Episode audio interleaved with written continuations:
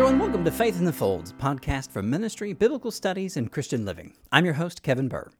Today I had the privilege of talking with Stephanie O'Brien, a licensed professional counselor and director of the Upward Bound program at Harding University. I asked Stephanie about the spiritual challenges college students face, and the resulting conversation was a pretty sobering one. There's actually so much to talk about that about halfway through our conversation, we began to realize we would need another hour or so to finish, so, this episode is part one of two. Although there was a lot of reason to be concerned about and pray for Christian college students, Stephanie assured me that there is plenty of reason to have hope as well. If you enjoy the kinds of conversations we're having here on the podcast, would you be willing to like and subscribe to us? And maybe share us with someone who you think might benefit from this? And as always, thank you all so much for listening. Stephanie, thank you so much for joining us on the podcast today. I really appreciate you taking some time to talk with us today. First off, let's uh, let's get a little introduction to you. What do you do? How did you get there? Will you uh, will you fill us in with all these things? Yeah, of course. So my name is Stephanie O'Brien. For those who don't know that, many of you, and oh, what do I do? That is actually more of a loaded question than one might think. So what I what I typically get paid for is being the director of Upward Bound at Harding University. It is a federally funded grant program which serves at risk first generation, potentially lower income high school students in White and Woodruff County, and we get them into college. And prior to that, I was the director of academic resources at Harding. I also adjunct general psychology at Harding on Monday nights, and I absolutely love it. 63 of the best students at Harding for sure. and I'm a licensed professional counselor. I have adjuncted in Harding's professional counseling program as well. Uh, for several years, um, I've led a group at Harding for girls who've been sexually assaulted and raped called SASSY, Sexually Assaulted Surviving Sisters United. Um, this year, I took a one year reprieve from that and passed it off to somebody else. Um, but that is something that I'm pretty passionate about and I've spoken a lot about. And mm-hmm. then I also co founded HU Brave, which is a Harding advocacy program for sexual assault and um, sexual harassment on college campuses, specifically at Harding. Yeah. So I think that's a, most of what I do. I'm also on the missions committee at my church. I go to downtown in Searcy, and mm-hmm. yeah, that's it in a nutshell. Wow, that is a ton of hats. That's uh, that's great. I Stephanie and I first met in I want to say it was a geography class, 2008, 2009. Yeah, 2008. 2008, uh, a geography class, and then I was the um, I was the graduate assistant for the history department, and uh, uh Stephanie was in and out of uh, of the office. And uh, you still get to keep up with some of those folks. We uh, before we started today, we were talking about some of the folks that we still keep up with. Um, th- that's a that's a great group of folks, and I, I, I salt enjoy, of the earth very yes very much so and uh, just a, a delightful uh, a delightful collection of folks to uh, to follow on facebook too I, am i feel like i know as much of uh, lori klein's chickens as as you are so uh, right as somebody in Searcy, right you know like I, I think i could name two of them um you're right if if i just guess you know names of famous first ladies i think i you could, are correct I could get those. so all right. Stephanie, you have worked with college students for several years now in different capacities. You mentioned the Academic Resources Center. Um, typically, the Academic Resources Center offers things like tutoring and other kinds of services. I think I worked uh, in that capacity as a tutor for um, for your predecessor, who was there, uh, who was there around uh, 2008, 2009 or so. Dr. Bost. That's right. Yeah, that's right. I, I didn't want to I didn't want to guess wrongly, but that's right. That's right. Um, and then you've also I I had not even remembered that you were uh, that, that you were uh, an LPC, and I didn't I don't think I knew that you had been teaching some uh, some general um, general psychology. Is, is that what you said? General psychology classes. Yeah. All right. Uh, is that um, that, that's just basic introduction to psychology you know here's here's all the major theories the major players over the last you know 200 years uh, yeah, and it it talks a lot about the science of psychology, and sort of my scripture for that class comes from Psalm 139 about how we are fearfully and wonderfully made. It is probably my, one of my favorite side gigs for sure. It's yeah. just a lot of fun. Yeah. Yeah. It's good to have a, a meaningful side gig. I I'm a discipleship minister here at King's Crossing Church of Christ in Corpus Christi, Texas. But I also have a very meaningful side gig that I'm passionate about. I'm an adjunct professor of New Testament Greek at Harding School of Theology, my alma mater, where I got my Master's of Divinity. And uh, it, it's a lot of fun. We've uh, these last three weeks, the guys have been on intensive course break and then spring break, and then they had their midterms. And so, actually, tomorrow, not tomorrow when this releases, but tomorrow, as of the time of recording, I get to see these guys again for. Um, for the last uh, for really for the last half of the semester, and then then they'll be gone. They'll have moved off to uh, to take Greek readings with the venerable Richard Oster. so anyway, it, it, it's it's meaningful to have, or it's good to have something meaningful like that. Yeah. Stephanie, one of the things that I wanted to ask you about today, given all of your work and experience with college students, especially at a private Christian university like Harding, is is this the, the, the first question that I pitched to you when we were talking about all this was what are what are the main two to three issues you think that a Christian college student at a private Christian university faces? What are the spiritual challenges that they in that they likely encounter? I suspect it'll be different for state schools, maybe, maybe not. There's probably some overlap. But I wanted to ask you and um, and a handful of other folks. This is going to be a series of conversations related to this topic. But what are some of those main issues that that they face? Yeah, so um, I thought probably more about this question than I have a lot of the others because, well, quite frankly, it's hard to narrow it down to two to three things because they're going to face a lot of things. Yeah.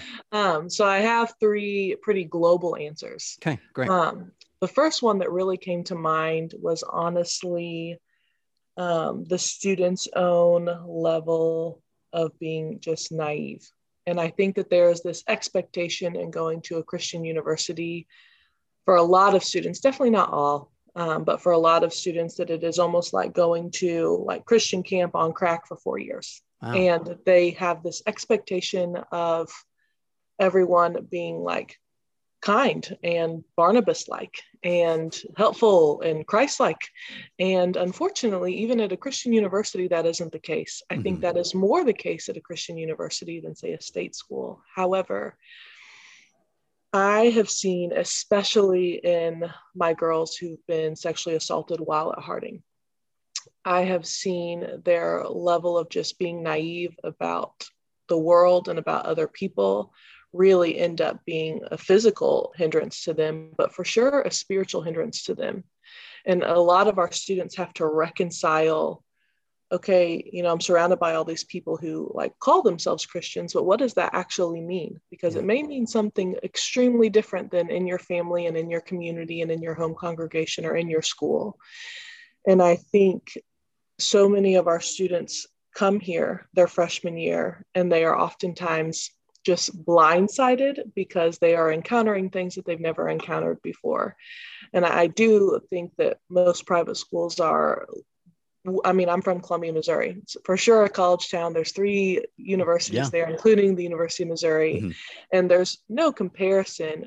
However, to say that private Christian schools don't have parties or alcohol or drugs or sex would be naive and ignorant. Yeah. And I think it quickly becomes a stumbling block for a lot of our students, especially our students who have never encountered a culture like that. And a lot of our students who want to, like, for the first time, feel a little bit of freedom and they just face plant and that leads into another one of my issues with a lot of these students.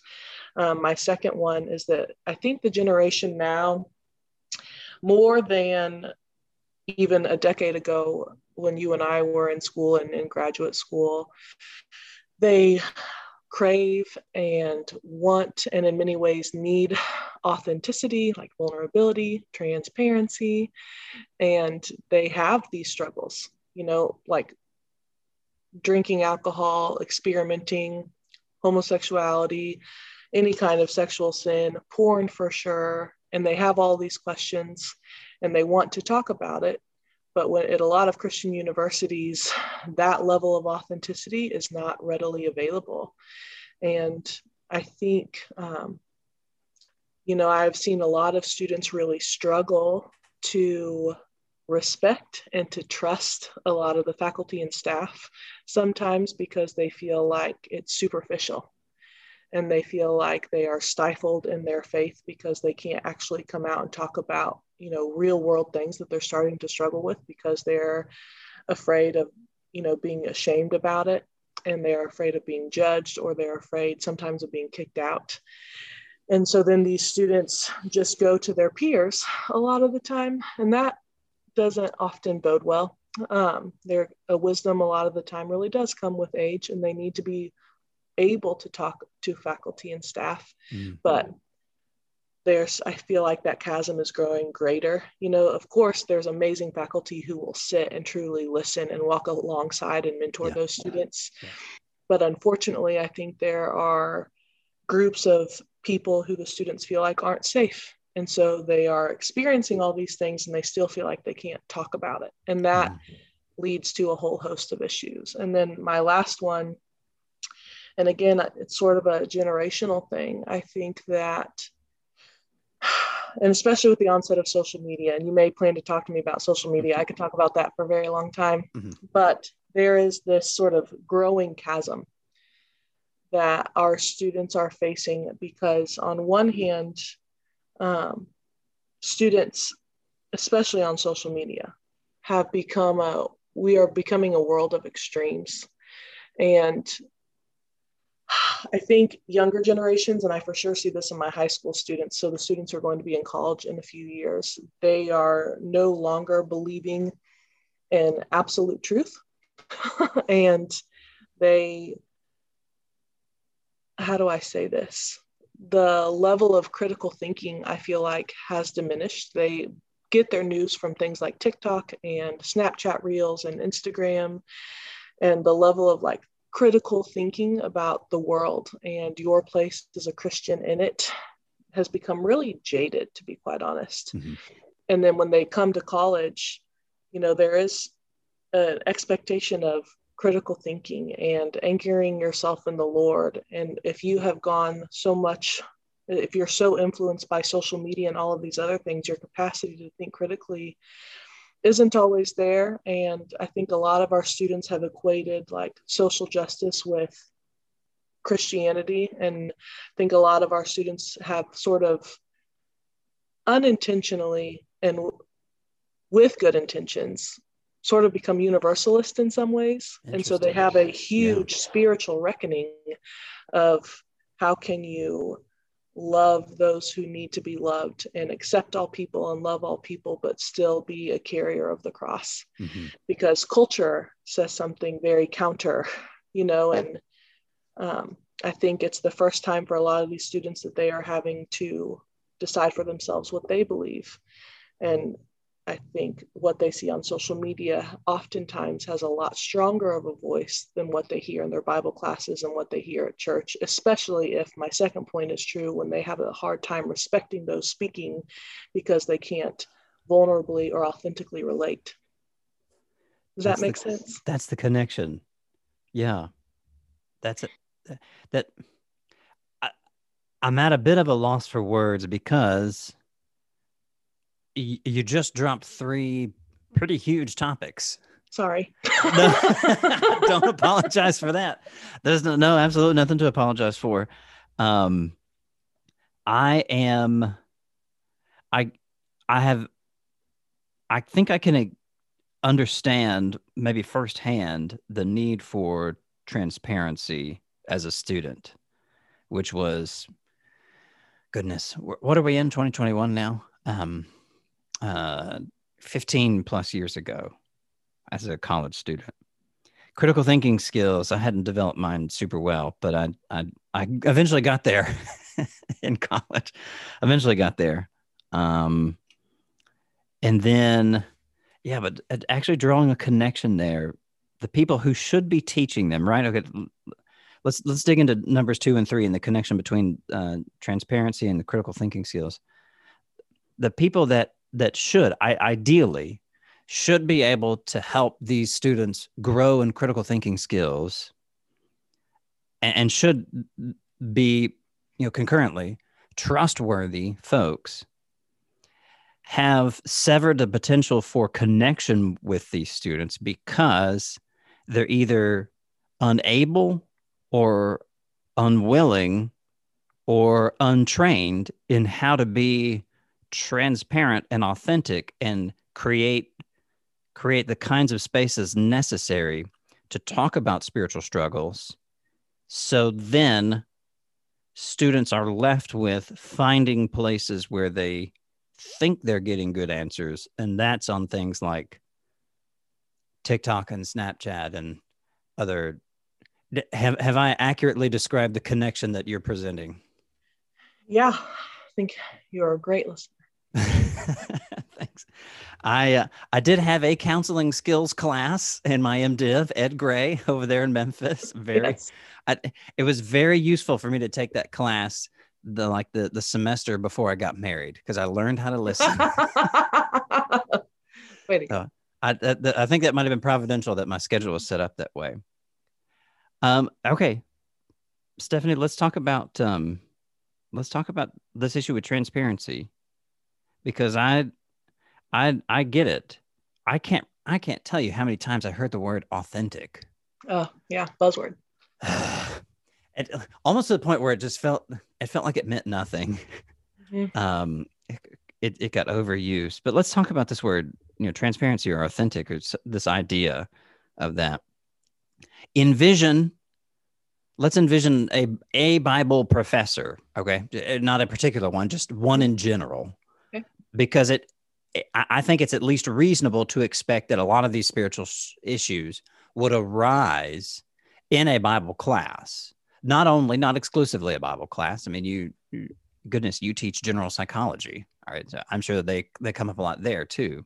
Oh, yes. But, but in a class like that, what what do you think would be an ideal outcome mm-hmm. if a student is expressing a desire to talk about something like that what what could happen that would make that process go much more smoothly and they could connect right um I will answer that by actually talking about my general psych class. Okay, great. A little example. All right.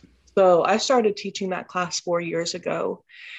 And I wanted the students to be able to get to know me because I am a big believer in rapport. And I felt like when I was an undergrad as a like history and political science major, um, my closest friends and confidants were the faculty, the history and political science faculty. Mm-hmm. And that's why I still have a relationship with them but it was because I truly got to know them. And I yeah. know that not all, not all students are going to sit in their professors' offices for hours and invest that time. and and as an adjunct, I don't have that time for students to come and sit in my right. office when typically I have 60 to 64 students every semester. Mm-hmm. So um, I started doing something called a take five.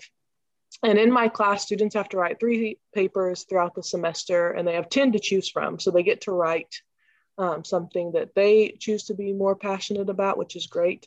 Most of these papers are more on the vulnerable side, and then some, for those who are uncomfortable, are more research based. Okay. So they can write like the role of social media and its effect on mental health, the role of um, current events and politics, its effect on mental health, nature versus nurture, more sterile topics, but still yeah. relevant to mm-hmm. psychology. Or students can write to me, they can do uh, an assignment that is outside of their comfort zone and then write to me about what it felt like to do that and what they experienced and processed through it. They can write to me about the five to seven things that have influenced who they are and made them who they are the most, yeah, sort of like cool. a cultural genogram, like all these more vulnerable things.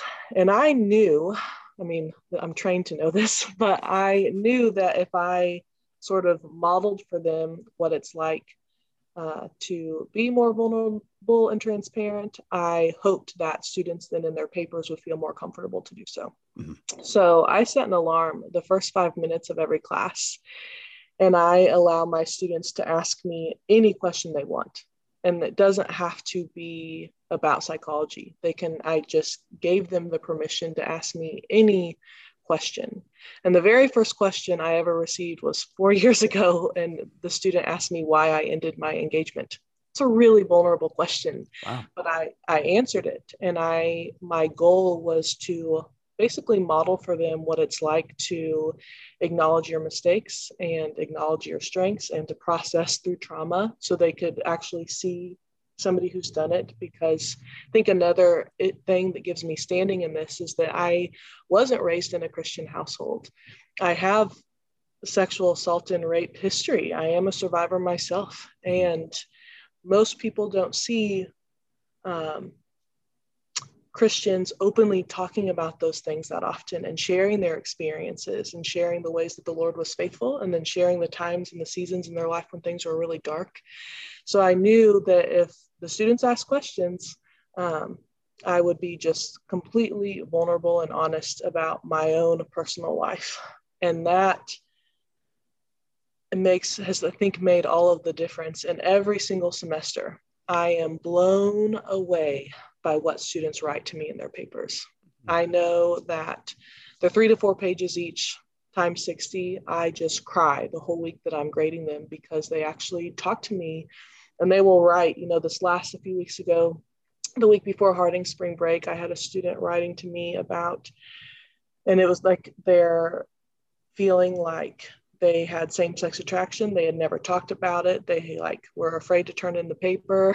But my class on like my chapter five which is um, sexuality and gender roles like was really powerful and they got to like process that and every semester i have students who divulge those kind of things and then that leads to us spiritually getting to talk about it and i have students who write to me about their own sexual assault history and i think that because I'm willing to be really transparent and let them ask me anything. Sometimes they'll ask, like, what's your favorite movie? um, Gump. It's a whole lot easier to answer than right. a lot of the others, but they ask really hard hitting questions. Mm-hmm. And I appreciate that. And they, they do too. Um, and to me, if not just Bible faculty, but especially Bible faculty were willing and maybe not take five minutes of class every day because I know there's so much material to sure. cover. My, yeah. my class is two and a half hours, not 50 minutes.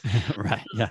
But even like every Friday or once a week, just say, hey, what what questions do you all want to ask me? Because yes, like my students are there to learn psychology, but they are also my goal for them. Okay, academically, yes, I want them to learn, but I more importantly want them to grow more self-aware and more confident in who they are and whose they are. And I want them to know that they're not alone in their struggles and they can. And my class is easy because it is psychology, it's very personal. Mm-hmm. Um, but I, I want them to start thinking critically and to witness somebody thinking critically so then they can transplant that to their own life and go through their own stuff. And I, I think that that I would love to see more of that, to be quite honest. Yeah.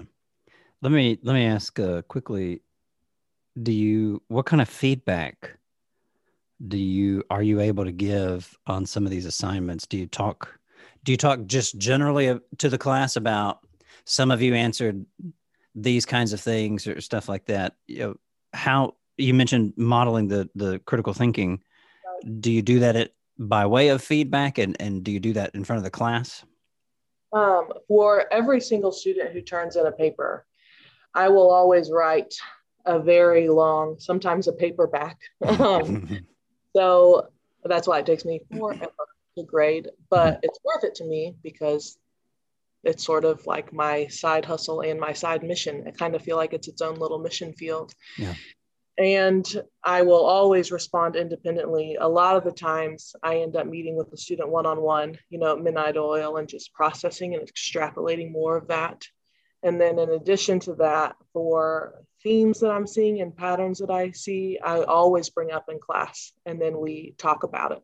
And we have awesome class discussions, even when there's over 60 students. And um, some of the things, depending on what it is, I will bring up at large. And then some of the things, if it's more centered to a student, um, I will bring it up with them privately. Yeah.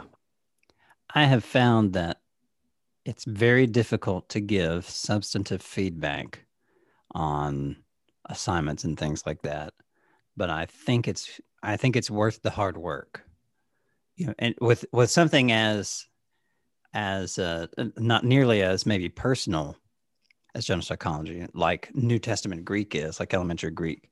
I do try to give pretty good feedback for uh, for them to help them kind of see. It's like, okay, you know, all right, you, you saw this verb, but it has this ending, so it might not be this tense. It might be this other thing. Um, let me ask this: how how have you seen your students heal? What kind of healing have you seen from from this trauma that they that they express in these papers? Yeah um, it's interesting that my students are actually currently taking a test. They have four days to take their most recent test. It closes today at six.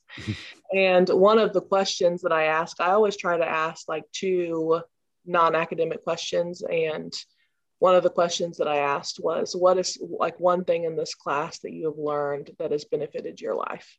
Because I, I want them to be taking what they've learned and applying it to their yeah. life. That's mm-hmm. my goal.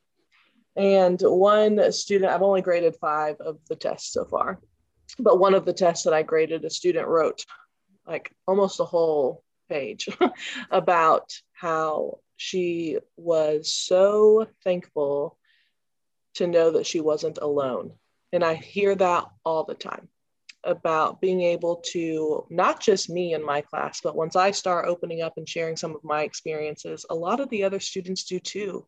And they can look around and say, wow, like I am not the only one struggling with this. I remember when I was a freshman at Harding in 2006, I legitimately spent most of my freshman year thinking I was like the only student who had been raped and the mm-hmm. only student who'd been sexually assaulted.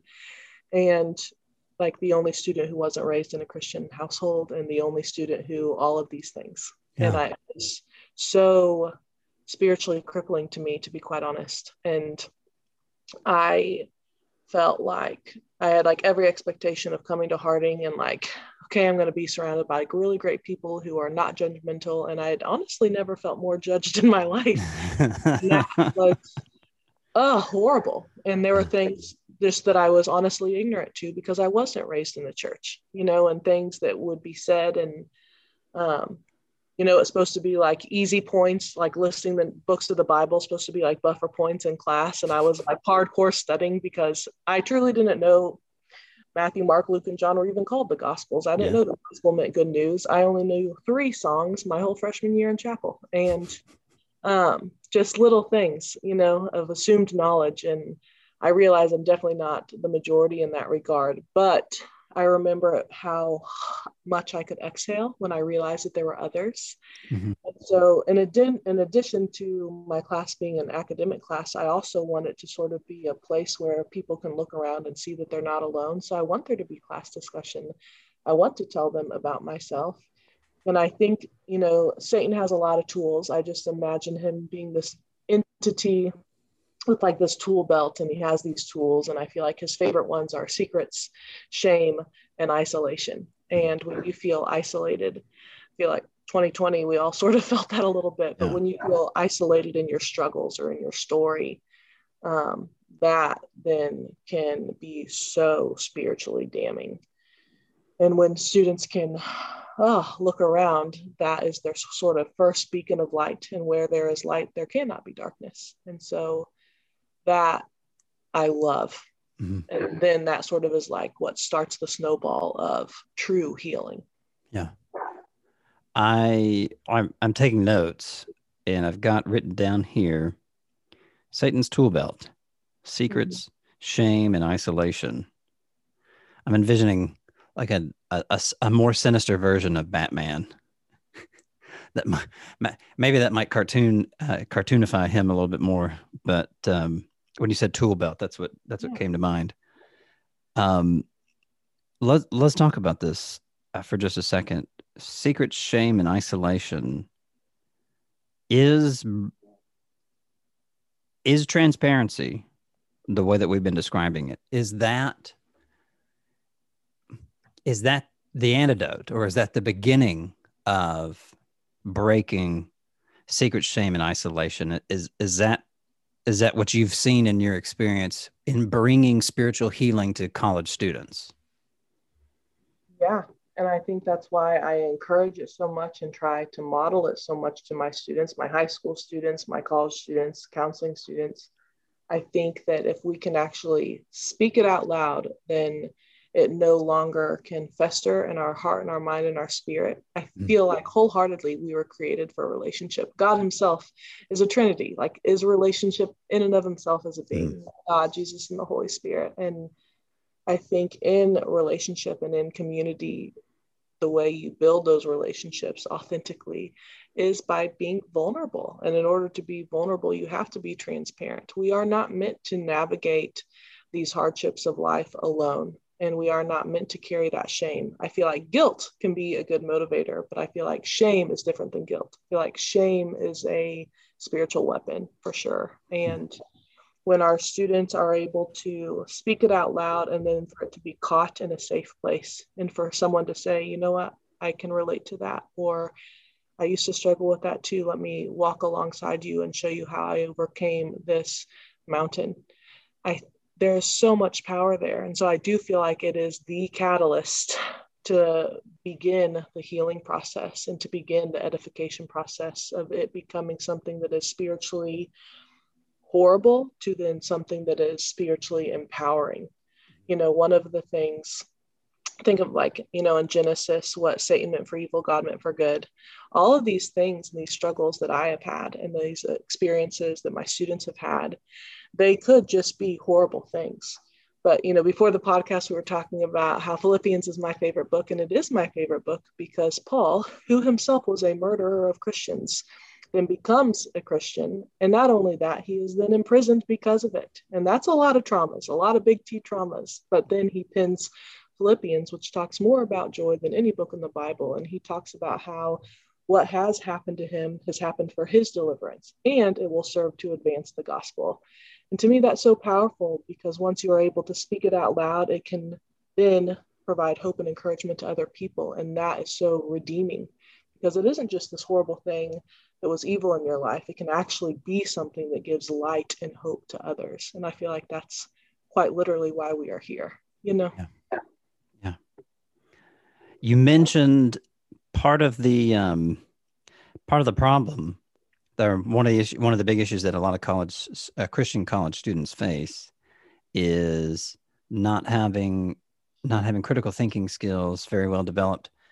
And one one thing that negatively affects that is the role is what social media and maybe an unhealthy use of social media that was another question that i had pitched to you earlier uh, what role does social media have in shaping the typical Christian college student's spirituality? You've given us a little hint of that. Do you have any more to say about that? Oh yeah, I could write a book on this. many thoughts. Coming, uh, all right, so, so this is this is going to be the impetus for the book. Maybe maybe I can write the foreword or something. I'm ready for it. Uh, unfortunately, I feel like social media is rapidly evolving. You know, and what was popular yesterday will not be popular tomorrow. We're going to have something new and, and equally, if not more sinister. Uh, social media, I see the benefits. So I just have to get that out there. Sure. You know, I appreciate, I've gone to Haiti seven times and I appreciate being able to keep up with my brothers and sisters there. And that is made readily available through Facebook. I'm thankful for that. I am thankful to see the updates of my friends and family that I don't get to speak with every day. I'm thankful to know the names of Mrs. Klein's chickens. However, I, um, with all of that good, I think that I struggle with the litany of sins and mental emotional struggles that students are faced with and they have to grapple with because of just how readily available it is. So, one, of course, like comparison. And for both guys and girls, the level of like insecurity, self image, self worth issues, which how you view yourself in many ways is often portrayed in how you view God. And so that's still really spiritually difficult and people just being so embarrassed or ashamed of who they are because they compare their lives all the time. You know, college students very much have FOMO nowadays, fear of missing out. Yeah. Mm-hmm. And so on social media, you know, you post the highlights of your life, um, but you don't often post the darkest days and you don't often post your struggles and you're not often transparent about what's really going on. And so people feel like, again, they're isolated and they're all alone. I also think that um, just the accessibility of porn. I mean, you can go on Instagram and type in a few words and have porn. And yeah. I hate, loathe, and despise porn with an unparalleled passion. Mm-hmm. And I have seen how crippling it can be, and not just to my male students, but to also my female students. But I've had Harding students who are 19, 20, 21 years old who already have erectile dysfunction, and it's because they've had a supreme porn addiction since they were 9, 10, 11 years old. And that's horrible. It's so uh, so upsetting because now they're in a serious relationship they're getting engaged and they know already in their still youth that they have this problem mm-hmm. but it's also become so normalized. And so i feel like social media its biggest um, threat is just how it makes all of these really horrible things seem really wonderful. And it also the prevalence of them is so strong that it just seems normal. So that is where we have to have this reckoning of what it means to be a Christian and to be in this world but not of it. But if everyone around you is looking at porn, it really does desensitize you. It also desensitizes you to the flaws of rape and sexual assault. And that statistically is 100% true. And I think it has sort of chipped away at some of the resolve of our students, you know, and it's the concept of creeping incrementalism you know, that we learn in Lori Klein's public policy class. Just slowly, you know, slowly over time, so much that you don't even notice it. And I think this also has aided the inability of some of the older faculty and staff who didn't grow up with social media. Ever, there's always been problems and there's always been sin. But I feel like college students nowadays have a very unique problem and it's the first time we're seeing it because since they were very little they've had iphones in their hands and they've mm-hmm. had this access that I, I, mean i didn't even have my first phone until i was 18 years old but this constant access and ready accessibility i feel like has put us into this almost like not just post modernity but like a hyper modernity situation of there is no absolute truth. And everything is relevant like like it all depends on your perspective and it just spiritually can get so frustrating. And even i and i'm only 33 and six days. Like i am not too much older. Right. um, i have a hard time sometimes relating to the students because so much has changed in just the last decade. And i attribute much of that to social media and how quickly um, it has taken over these students' lives. And it is one of the things that honestly makes me feel a little bit nauseated about the impact of 2020 and this isolation slash everything going virtual. Um, don't even get me started on that. That's the other part of my book. But I, um, it makes me nervous because students also just believe everything they read and see. And if it's a meme, it's true. And it's sort of like when you and I were students, Jared Dockery loathed Wikipedia, you know, because you could go in and put in anything you wanted. Um, well, this is that times a bajillion, and that how do you fight that? You know, it can be so discouraging and make you really weary really quickly. Yeah. Do you think that maybe one of the ways that we can fight that is to to start relearning how to cultivate genuine in person friendships. Absolutely. 100%. That is why, for my Upward Bound, we have a summer academy, and the students are supposed to sort of like a college like simulation and a lot of the upward bounds across the country this year are still going to do a virtual academy. Tell, tell a, us tell us just briefly about upward bound and, and what that yeah. is. I, I, think we might have been talking about that before we started recording. Uh, for folks who who aren't aware of what upward bound is. Yeah so i serve 65 students across six high schools in white and woodruff county in arkansas there's a high school program, right? Yes, it's okay. federally funded high school pro- program. High school students. These are students who have the academic propensity to go to college, but due to their like life situations, they may not have um, all of the chances of that because their parents haven't gone to college, and these are lower income families. And so my whole job is taking these students, typically their freshman year, and myself and my staff walk alongside them throughout their whole high school experience help with tutoring and mentoring and ACT prep and paying for the ACT, all of those academic things. But then we also are very, our program at least is really holistic. And we try to help them uh, think critically. And um, we provide counseling services, and it's very helping them to become the very best version of themselves mm-hmm. and fill the gap that a lot of their parents either can't or won't fill. Yeah. Yeah. So during the summer, um, our my students 100% are going to be on Harding's campus yeah. and live in the dorms and be there face to face because already I have seen even their elevated social anxiety. They would much rather text, talk, like send each other memes, send each other Snapchats, make TikTok videos. But when we sit down face to face, a lot of them get really anxious, even maintaining eye contact. And that has been multiplied this last year when the, about a quarter of my students are going to school virtually because they all had that option. Mm-hmm. So I'm making them live on campus so that they can relearn what it means to be in true relationship with people. You know, I feel like our world, especially the last couple of years, has been one of extremes. And it's been so polarizing and I, I need my students to sort of shuffle to the middle. They do not know how to disagree with people and still respect and love them. They do not know how to hold conversations that are vulnerable and intimate and face to face. They don't know boundaries, you know, and all of these things I can see becoming a major issue if we don't try to address it. And so I wish, you know, I could take all the the youth in America or all of us good and just say, hey, you know, I love that you are passionate because it's a passionate group. High school students and college students, I feel like, are so passionate. And I want them to have a voice. They have a really important voice.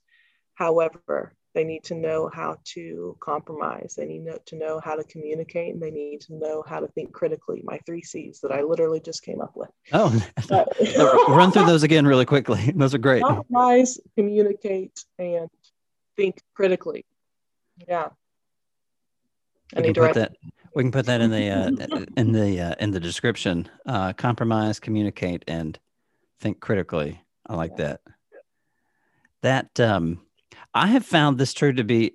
I, I found this to be true in my life also, and I'm 35, so I'm just I'm barely older than you, and because uh, I started college in 2004. You said you started in 2006. Is that right? Okay, so yeah, just barely older than you, and uh, I've I've have found sometimes that man, I would, I'd rather somebody just text me, you know, and maybe like maybe that's not necessarily a sign of anxiety, but, um, you know, so sometimes it's simply all I need to know is this one bit of information, right. and a phone call might be too too much because I'm doing something else. But if you text me day and time and what I need, I'm I'm good. I'm there. But honestly, some of it is I would rather um, I'd rather not have uh, have to deal with a person. Um, I, I, I, at least I remember feeling that way some a while ago.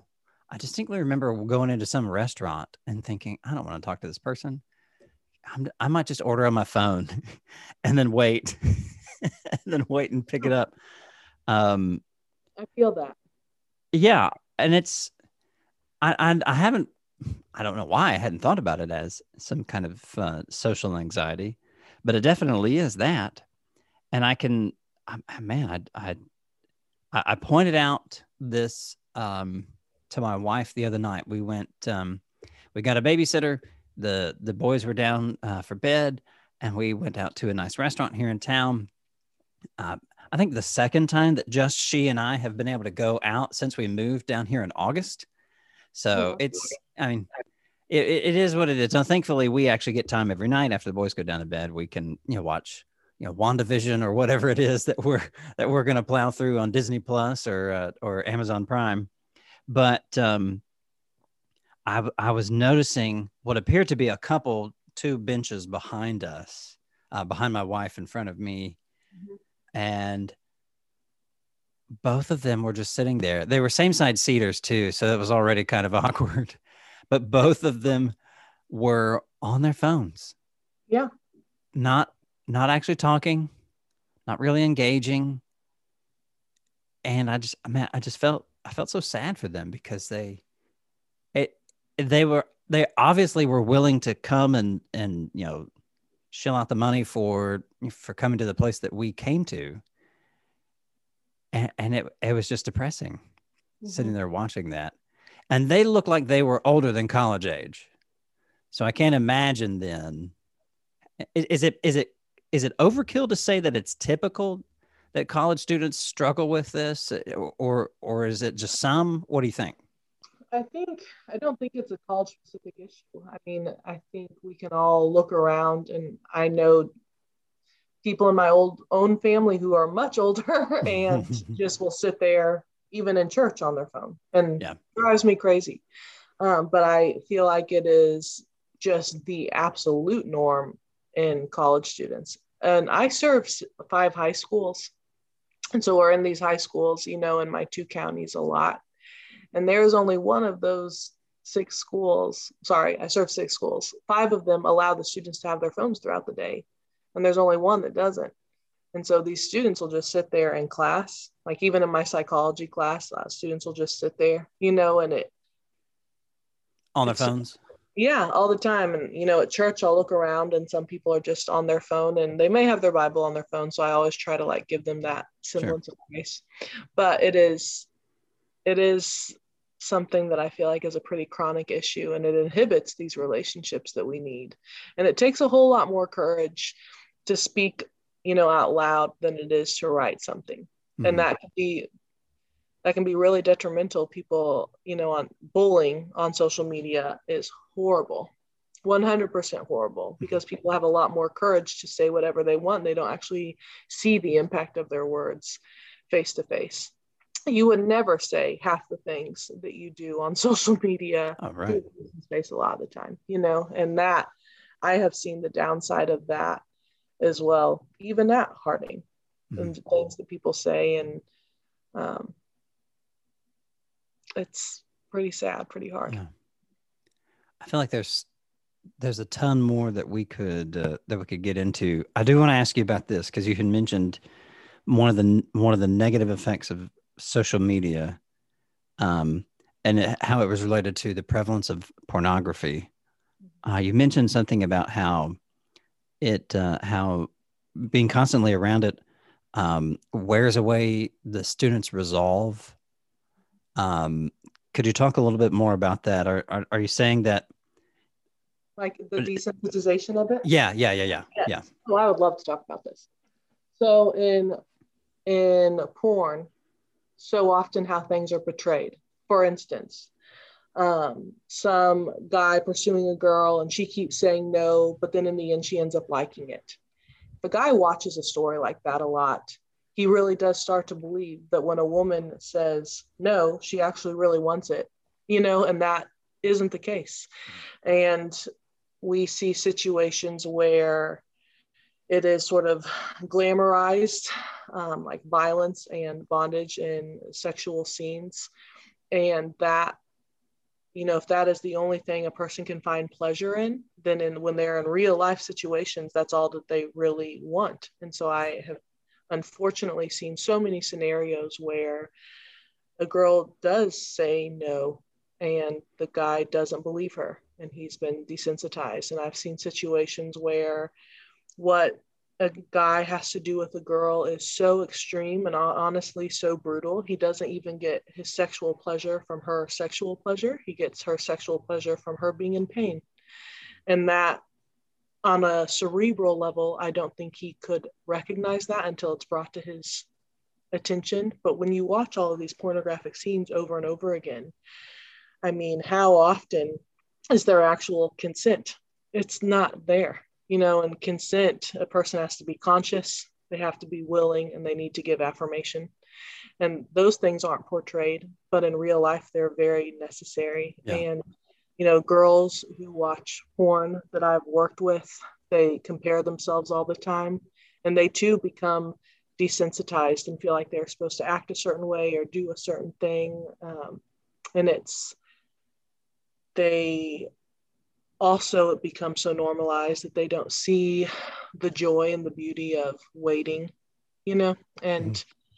they feel like it's just this flippant casual thing and that it doesn't have spiritual and for sure emotional implications and it really does and I don't think that that's just some Christian lie that we say. Even in my psychology textbook, um, that isn't really written by Christian people. It's it's the psychology textbook. You know, yeah. it's not psychology textbooks for Church of Christ schools. Right. It's psychology textbook, and even it talks about um, these issues and the longevity of marriages for those who wait and how it is longer. And there is a lot more marital satisfaction. And I think all of our students, not all, but for those who've really wrestled with porn, there are so many heinous, heinous things in this precious gift, I feel like, from God and meant for a covenant that become so normalized that they don't even know how to have a healthy relationship or even how to hope for a healthy relationship.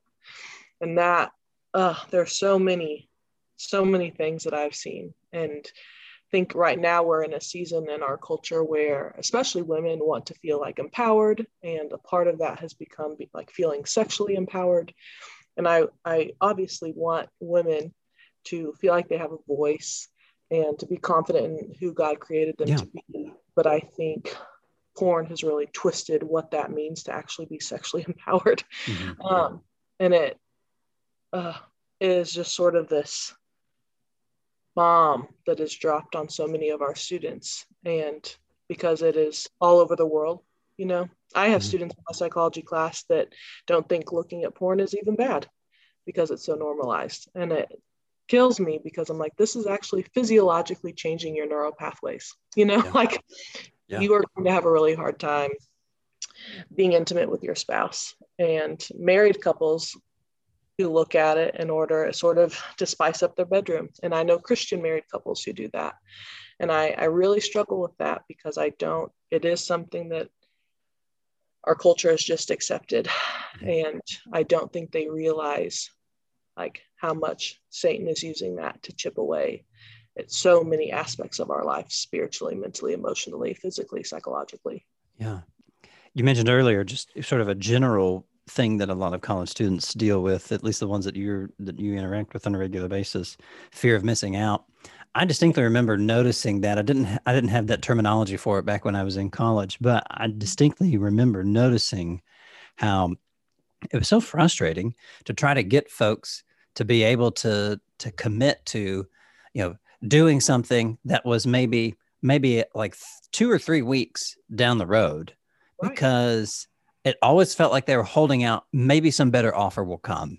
Yeah. and at a school like harding where there's a ton of things i mean if you wanted to you could be involved in something that lasted an hour plus every night of the week. Yeah i mean and, and it, like you wouldn't even necessarily have to join a club to do that because you could um Eh, you could very easily do intramural sports you could do bible studies there's singing groups there's you know groups for this that and the other there's all kinds of different things and it's it's just fascinating how how really got to the point where you know, being afraid of missing out actually led you to miss out yeah. on so many things. The irony. Yeah. Yeah. And and then you also mentioned this too that I, I thought was pretty fascinating because this is something that I've been that I've that I've been aware of for a while, but don't regularly have opportunities to talk about this kind of thing. Um, just by nature of what I have been doing over the last several years. You mentioned how, uh, with especially some of the uh, some of the the college uh, females that you have been uh, that you've talked about with, uh, and their their use of pornography and you mentioned how they think that this is how they need to behave in real life.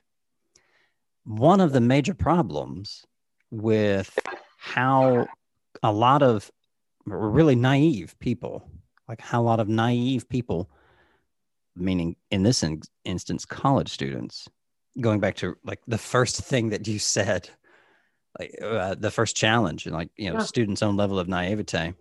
Um, what a lot of them don't understand is that pornography is acting. It is acting. Right. These, um, you know, what you're watching is sometimes a, you know, pretty low quality acting, but it's it's still acting, and so it's absurd for you to think, for you meaning college student who's using this, looking as at this as some kind of um, some kind of metric for for what your for what you hope your marriage relationship or dating relationship or, or casual hookup is going to be like. It's absolutely absurd to think that because it's it's all it's it's acting it's pretending it's you know this is this is not real life. Yeah. The irony of students looking at that and thinking that it is realistic compared to their craving for authenticity is amazing like yeah. the cognitive dissonance there. And that's why i say that there's such a lack of critical thinking all the time. Yeah, yeah. i i want to ask you one more thing about this. There are three other questions that i i don't know that we will be able to get to today mm-hmm. because they're they're big questions. And so it, I, I will leave it up to you. If we can do a part two of this i'd love to and then we can we can talk logistics and details later but i wanted to ask a, another thing related to this issue because i think it is so worthwhile to bring up. Mm-hmm. um, one of my best friends from college and i went to what i thought was supposed to be a very a very big deal at harding. I want to say it was sometime around 2009 2010 somewhere in there because I, I think I was in grad school there at the time, and he was either a junior or senior. Um, there was some seminar that they did or some presentation on pornography and overcoming sexual addiction and things like that. Mm-hmm. And it was in the admin auditorium there um, on campus. Okay, all right. So you uh, you might remember this.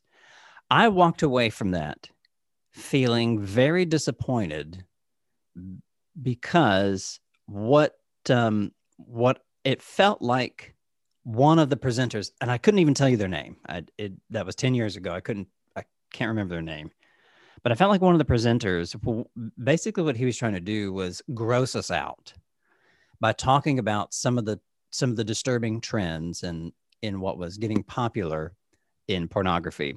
And because I don't want this to be, I don't, I don't want to tag this as explicit on YouTube or anything. Yeah. I won't go into any of the details about the stuff that he was talking about. But I remember thinking to him, like I remember thinking and actually telling my friend at the time, um, that's not this like you know, okay, we both we both didn't like the fact that we you know occasionally looked at porn, and I I remember telling him that's not the stuff that I'm looking at. Like that doesn't that yeah that's gross and like those things are gross, but it felt like largely at least the part of that seminar that I attended was very unhelpful. Is there what what would be the best what would be a, maybe a better way? Rather than trying to say hey know this is all you know here's what here's what gross things they're doing in porn these days mm-hmm. what would mm-hmm. actually be a better way do you think of of encouraging students and maybe we can kind yeah. of wrap up with this yeah I I prefer a multifaceted approach, and this is why. You know what, how we all think and how we are all motivated as human beings is really different. Some people are very like logical, rational people. And so for them being educated on this physiologically is this is how it's changing your brain. You know, you are creating new neural pathways when it's affecting your level of intimacy. These are the statistics. You need to know, like, scientifically, this is what's happening, and to be aware in an educational kind of way. Yeah. I think other people need to hear, um, you know, they're a lot more motivated by the future and talking about how it is going to hinder intimacy with your spouse, you know, and how it, it will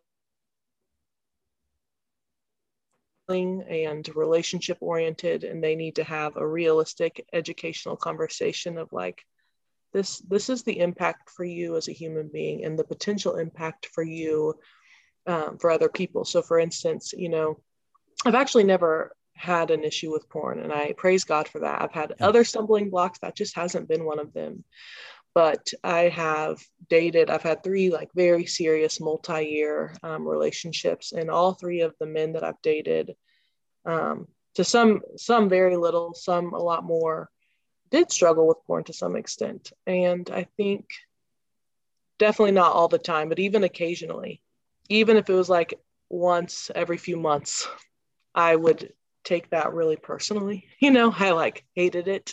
It almost felt like adultery to me, to be quite honest. And I think some people need to hear and talk about just the emotional side. And then other people, I feel like, are more outward focused and they need to hear about um, even just the statistics on human trafficking and how a lot of these people in these films are not actually actors and actresses they are people who are being human trafficked and they they're not very good at self-reflecting and like being vulnerable and thinking about themselves but when they think about other people and how it fuels the human trafficking industry that is enough to make them stop.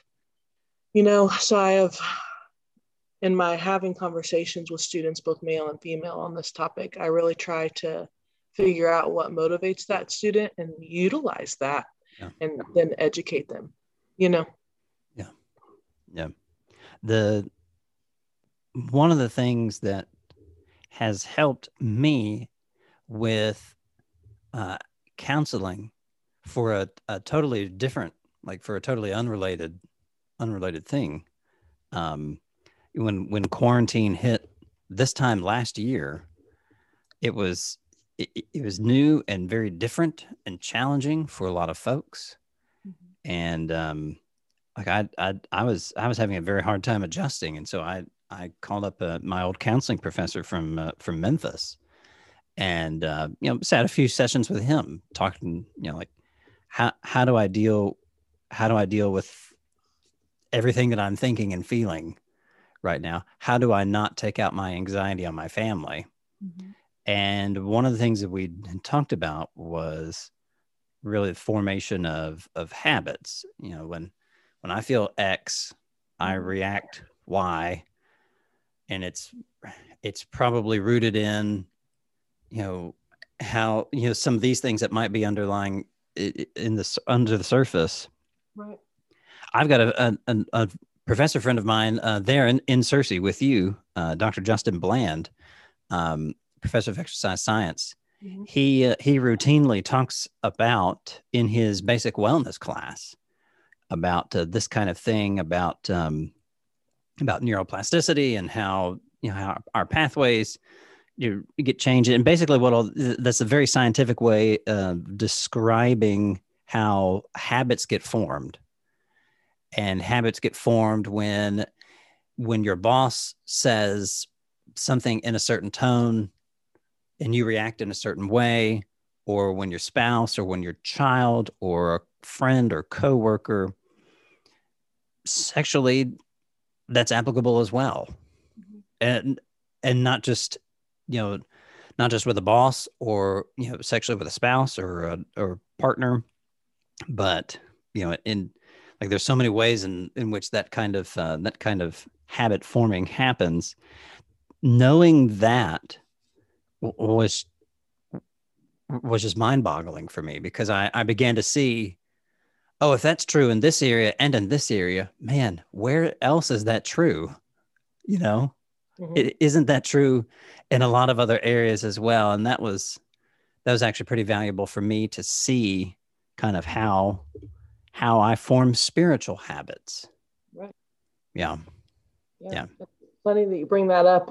And last year being the catalyst for that, because for my upward bound students, it, by the end of March, we had we gave them all like a habit tracker. So things that they did every like they wanted to do every single day, and we did sort of like a collective group challenge of who could mark off their habit tracker for the next whole month because mm-hmm. it's important, and that is a part of I feel like sustainability, not just in a physical way, and in an emotional way, and in a relation way, relational way, but for sure in a spiritual way. Yeah. Stephanie, I really appreciate your time with us this morning. I I have learned a lot.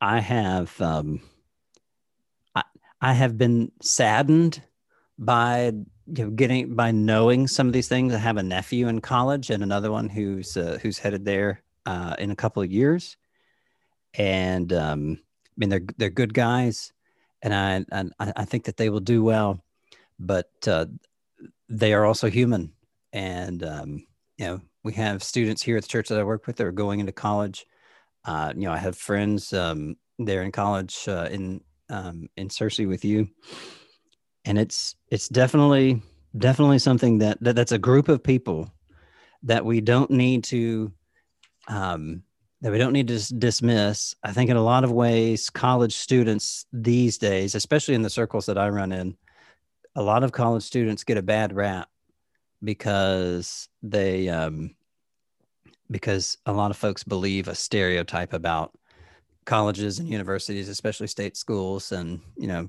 you know, we're just turning out you know folks who want to change the world, but they, you know, they're inept to change their own beds, you know, change their own clothes and stuff like that. Um, maybe that's always kind of been true of college students, but I th- I think that there is some hope. Oh, I think there's a lot more than some.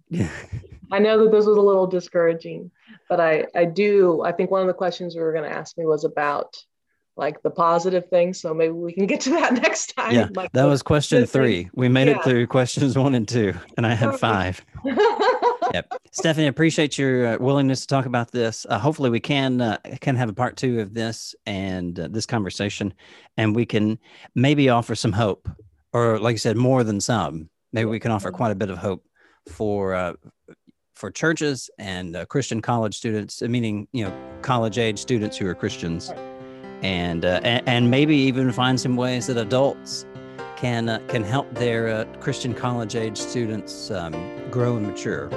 So, Stephanie, thanks so much for joining us on the podcast. We really appreciate your time, and we will uh, talk to you again soon. Okay.